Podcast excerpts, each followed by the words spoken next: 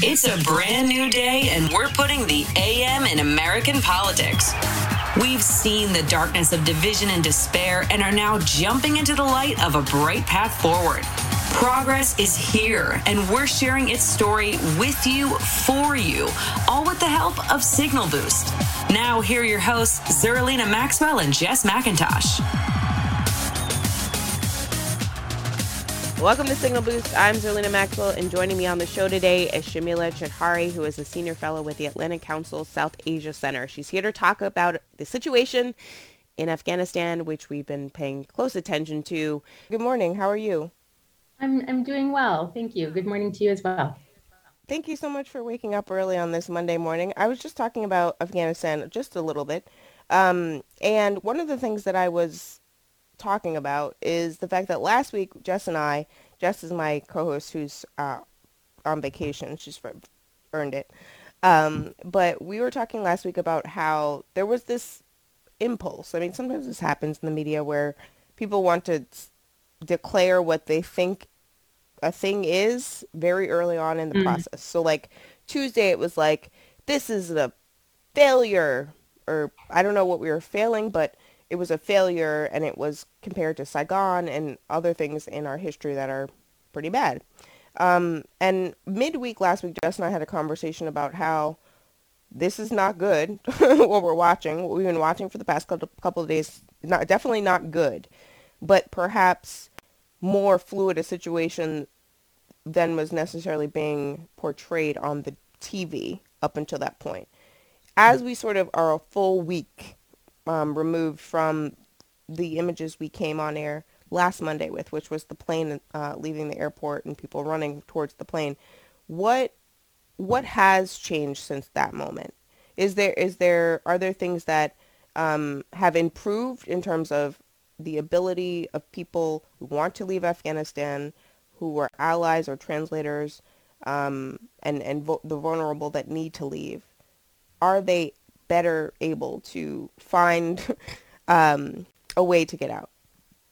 So first, let me say that um, it's very refreshing that you bring up this, um, you know, this dynamic in foreign policy analysis, which is to jump to a quick conclusion about something that's happening on the ground, um, usually very far away from where the the commentator is is sitting themselves, and it, it is one of the casualties of the profession. And I, I, I think the reason it exists, however, is because we, um, you know, we as a global community are so much dictated by um, the images and the sound bites that we hear in the media. And so there's a little bit of groupthink that happens and it it has a um, it can achieve momentum quite rapidly um, and given that this war has been so much part of our um, just for some of us, for some it's been in the background but for a lot of people a very small community um, in the us and in afghanistan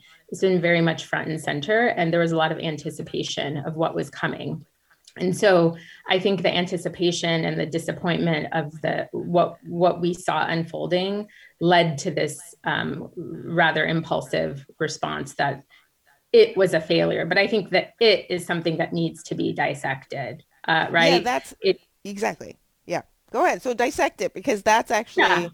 where where the helpful analysis is. Like, I was like, is it really productive to be like, who is to blame? I'm like, what is right. happening can we start with yeah. that like what yeah and i you know i was asked this this um the question uh, many times like whose fault is this? Or the, you know this must be the pakistanis this must be the us the russians the chinese. And I, my answer is very simple. We're all active participants in this war. Ever since it started everyone has made their decisions based on their interests their concerns their fears.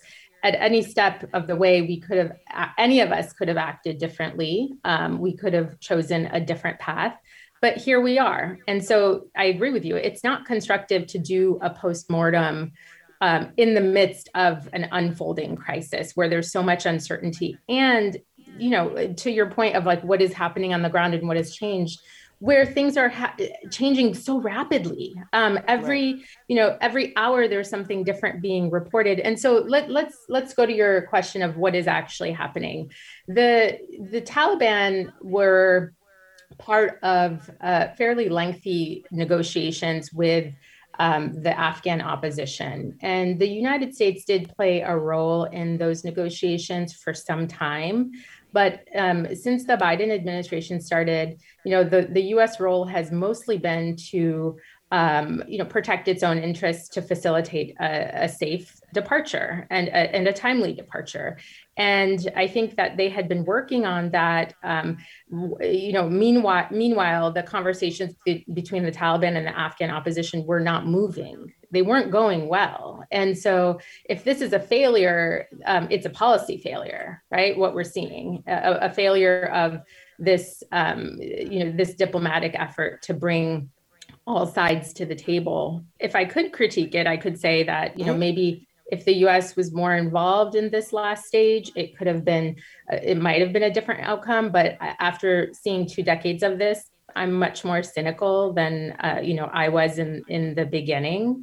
Um, the to the other you know another point of failure I think that has to be recognized is the lack of communication between the US government and the general American public. Um, I think a lot of the information was coming out as events were unfolding, and which suggests that the government, the, the administration really didn't anticipate the the swiftness with which the Taliban took control of the country. I actually don't even think the Taliban expected to have such momentum we have to remember they never controlled this much of the country when they were last in power in the 90s. So it is quite a shock.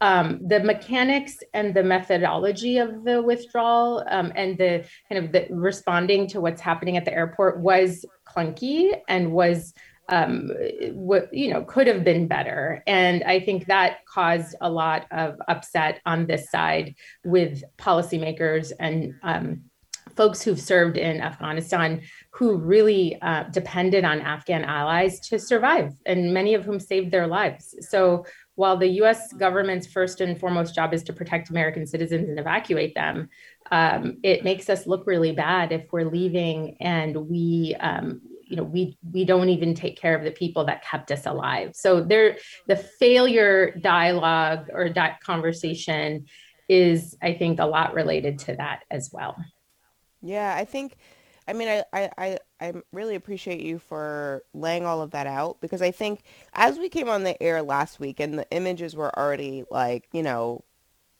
everybody was, oh my gosh, you know, freaking out. And rightfully so, right? I mean, those yeah. are not images yeah. you ever, ever want to see. Hard in images. In, yeah, yeah, in any context, in any context ever.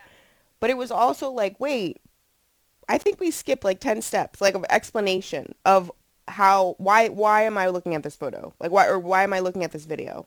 Why does this why is this video happening?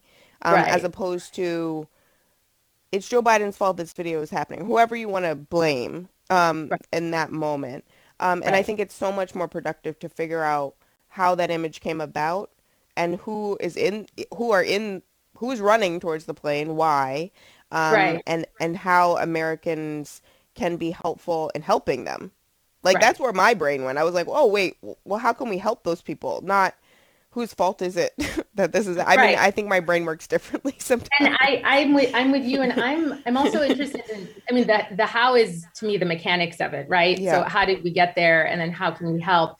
And then why? Why is it so hard? Yeah. Um, why does it look like this? And the the president has uh, and Secretary of State Blinken have said this that. Um, the you know the the SIV process, the the special immigrant visa process that would have enabled um, and that is enabling a lot of the Afghan allies to come to the United States and um, resettle. That process has been clunky and broken for a long time, and and and they are being honest in that regard. That is a truthful statement. And, and also the it was plagued by kind of neglect in the previous administration.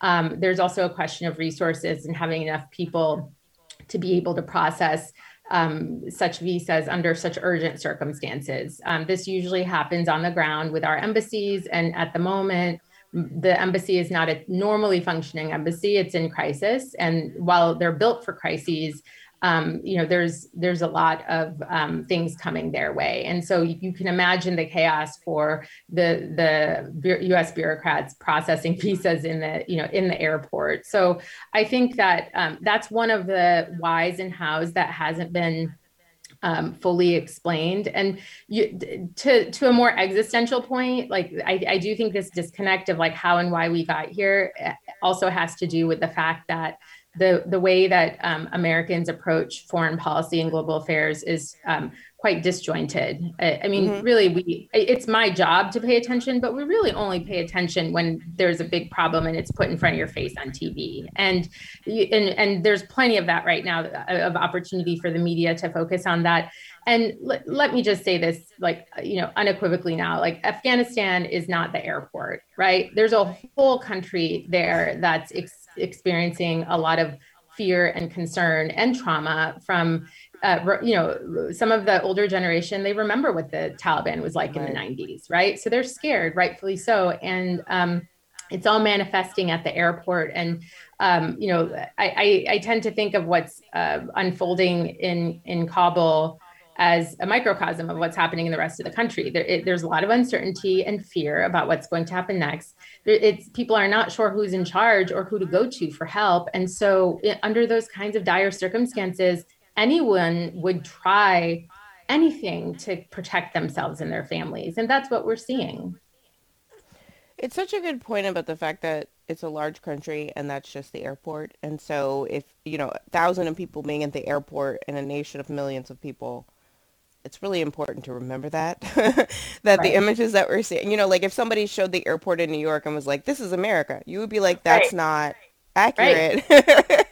or, or, what happened, like, or what happened at the us capitol on january 6th so People true it's so true. america right and that's chaos yeah. right right no it's it, no imagine if somebody showed january 6th to somebody else in you know another part of the world and was like this is america's at war and you mm-hmm. only could see that image right then you would be yeah it's a, such a good it's such a good point, and I think the uh, contextual points about um, American foreign policy are important. In terms of the international community, I remember, so this has been 20 years. So like Jess and I are the oldest millennials. So sh- we were both in college on 9-11. Mm. She has an, an absolutely, um, you know, heartbreaking and, and incredible 9-11 story because she lived on NYU's campus um, oh, on wow. 9-11. Um, and so her apartment was downtown. It was, so that's a whole thing that I'm not even going to try to tell Jess's story because it's her story. Um, yeah. But we were both like, you know, so this, and we're like nearly 40 now.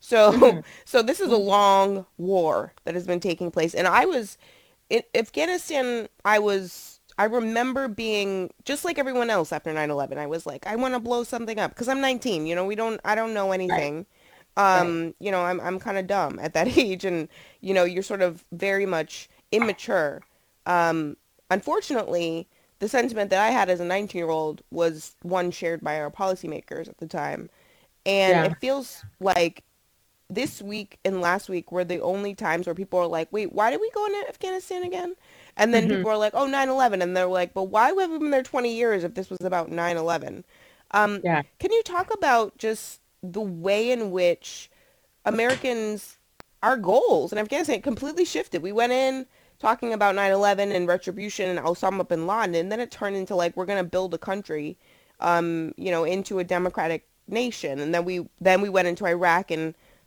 you know, we know the, we know the, the rest is history.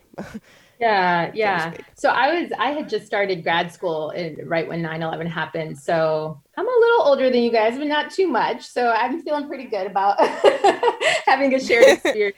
We um i was in grad school and i, I it, it, sort of um confused me because um the you know it, it was obviously a foreign policy issue but it quickly became a domestic issue as well, in that it translated into a lot of um, discrimination at home. So I think that um, while it was uh, something that started happening in far off lands, like the re- the repercussions of 9/11, there was still a connection to a lot of us, but it was a confusing connection, and I think that confusion has always riddled the response to 9-11 um, both kind of in, in, every respect and so when we saw the us go into afghanistan in a response to 9 11 um, with boots on the ground, with you know an active military presence. I think a lot of us agree that that was not the right response. That was a failure of policy. Um, now, the the reason and the motivations for responding, I think, were sound in that the you know Al Qaeda leadership was was in Afghanistan and they were able to plan and coordinate this um, and other um, attacks against U.S. interests from from Afghanistan, and they were um, living in the country as the guests of the Taliban. Now, the connections between the Taliban and the and Al Qaeda at that time were they were um, there obviously because they were on the ground, and Al Qaeda was slowly assimilating into Afghan life. Like there were, you know, various members of Al Qaeda who were Arabs were marrying into Afghan families, but there was no kind of command and control structure between the Taliban and Al Qaeda. There wasn't a kind of uh, like a chain of command, and so I think mm-hmm. that's where the that's where we have to really question our leaders in in how they ch- chose to respond, right? And and did we have to actually physically go into this country and put all these troops in the ground in order to uh, deal with this Al Qaeda threat? Could it have been done done another way? Now, we actually already know the answer to that question. We were trying for years before that to fight Al Qaeda um, around the world in a very indirect way without um, an active military f- footprint as far back as the Clinton administration. And mm-hmm um, people, I, I, think a lot of policymakers found that to be frustrating because it was not as effective as dis, as you could have been in dismantling the organization. So, the, I, so there was there were challenges in the approach before, but the Bush administration really took it to the next level and and how right? And so the in the beginning the mission was like really focused i would say in in targeting al qaeda and building an international coalition around it. But if you go back and you hear the rhetoric of the bush administration the rhetoric is actually not as minimalist as their behaviors. The rhetoric is all about nation building and bringing democracy and focusing on women all of which requires like a very organic kind of involvement in the country and and the, a very local involvement which we just didn't have we could have mm-hmm. had it i think at that time if we if we stayed focused on afghanistan but then we turned our our attention to iraq now if you stay focused even if the us never turned its attention away from afghanistan could we have succeeded there? No, because nation building is not something that the United States does. We don't, uh, mm-hmm. you know, we're not trained or designed to do that as a military or even as diplomats. And it, there's no country in the world who is saying, hey guys, in the entire history of our country, like the best time was when we were occupied by foreigners and they made us like learn their culture and ways of governance and we're so much better off for it. I've never read, I, have never really read that funny. case study right? It's so funny. It's so true. But it's we never even say that. We never actually explain what that means we don't say that. We don't say that. Yeah. but to to your point of like this did evolve right? And so at, at yep. different points in um, the history of us involvement in afghanistan we did more we did less um, when Obama came in, he he you know I think you know he had to contend with two different opinions in the bureaucracy. One was we want to be very minimalist and just focus on the counterterrorism mission, which was led by one Joe Biden, his vice president, and then the other the other view was we need to put into this country what we never did, which was uh, you know actually putting um, our money behind this nation building strategy and and that side won at the moment. And, and hence we saw uh, billions of dollars going in to pay salaries of Afghan police and defense forces and, mm-hmm. um, you know, and, and various bureaucrats in, in the ministries. We put in a lot of money into their banking um, sector and practices, um, mm-hmm. obviously international development. And it, it anyone who looks at it from uh, just with an objective eye and looks at the data yeah. and the findings would have said this is not sustainable. That is a very right. logical conclusion. But I think that we got wrapped up, we meaning uh, uh, the American kind of policy bureaucracy, the political level of that, even the outside world that of, of Americans who you know see our see the country as like this force for bringing good in the world and that we're exceptional and we can do anything. That right. all of those things fed into this and and led to this. And that's what that's why i say like we all own this. Like we all yeah you know, at some point there were all you know there were like after 9-11 like we all remember this like patriotic songs and videos and things on the disney channel that were talking about the yep. flag. I mean there's you know so, we so all true. went went whole hog into this. And so we have to we have to all share the ownership i think yeah, I mean, I think I as I was, we have to wrap, but I I just to sort of put a put a um a bow. I think I'm like a mm-hmm. pin, a bow. Seven thirty. Always try to think of those metaphors. Yeah. Um, but I think you know, I I joked that you know I was 19, you know, studying abroad, and I was like, we have to bomb something, you know, like just the the naive child in me was just like, um, you know, hurt. We were all traumatized yeah. after 9/11, right. and I think that we don't talk about that part of it enough. We just talk, right. we, we skip over it. Um, and I guess 20 years in the future and say like, who's to blame? But I'm like, hey guys, maybe we should go back and think through how how we even got here in the first place. So I'm so happy that we had you on this morning because I feel like I have a much better understanding. Um, Shamila Chaudhary, president of the American Pakistan Foundation, thank you so much for waking up early on this Monday morning and helping us understand. We're going to have you back because thank one you. of the things you said that is true is we should continue talking about these things, not just when bad stuff happens and it's on TV. I would love to. thank, thank, you, so, much. much. Bye. Be safe. Thanks for listening to the Signal Boost podcast. We'll be back tomorrow with more news.